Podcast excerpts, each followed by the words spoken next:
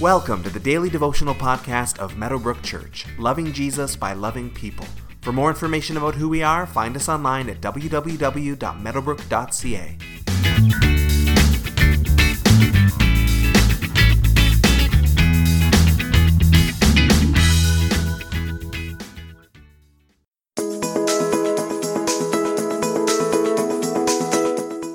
can sometimes be hard to understand an old fashioned reference from where we sit today in 21st century Canada.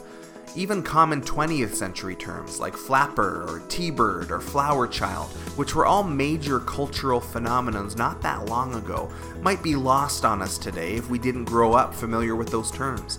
Context matters, cultural influences matter, and never more so than when we are reading an ancient historical work. In any historical document, we need to acknowledge right up front that we live in a different time and a different place than when this document was written. This is very true of Scripture, and it's why Bible teachers often talk so much about context. It's not that God can't speak to us through the Word regardless of context, but we run the risk of dramatically misunderstanding His intentions and Scripture's meaning if we don't spend some time understanding what the original audience would have heard when they heard God's Word for the first time. Knowing these things can only help us as we seek to understand what God's Word means for us today. So, today we will look at some of the basics of the book of Revelation that can help us understand its context. We often understand the book of Revelation as the story of the apocalypse, a word that we use to mean the end of the world.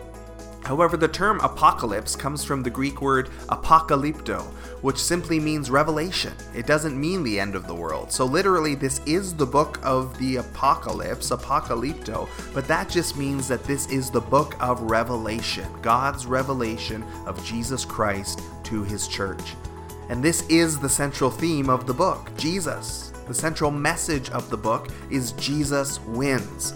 However, else we interpret and understand the book of Revelation, Jesus is the central focal point of everything, and the main and central message is that Jesus wins. We know from the first few verses of Revelation that it was written by a man named John. Traditionally, this has been understood to be the Apostle John, who personally walked with Jesus as one of his twelve disciples and who wrote the Gospel of John and the letters of John in the New Testament. Although a growing number of scholars, noting some very different writing styles between Revelation and John's other writings, have wondered if there might perhaps have been a different John from the early church who wrote the book down. But whoever the author was, the early church affirmed the witness of the Spirit in this book's writing and included it in the canon of Scripture from the earliest days. Traditionally, the book is viewed as having been written around 95 AD, which is about 60 years after Jesus ascended into heaven. Some scholars see things as written earlier, with much debate around the date, as with many books of Scripture. For this podcast, we're going to assume the traditional view of around 95 AD. Most, if not all, of the original apostles had been martyred by this point, with the exception of the apostle John, who is the traditional author of this book. As to the original audience, the book of Revelation is actually written as a letter. It was written specifically to seven churches in Asia.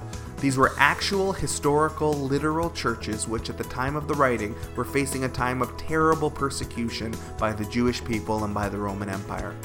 Even as a letter, the book of Revelation falls under the category of what is called apocalyptic literature which in its most basic form is a very specific form of literature which is commonly used in scripture and in other spiritual writings.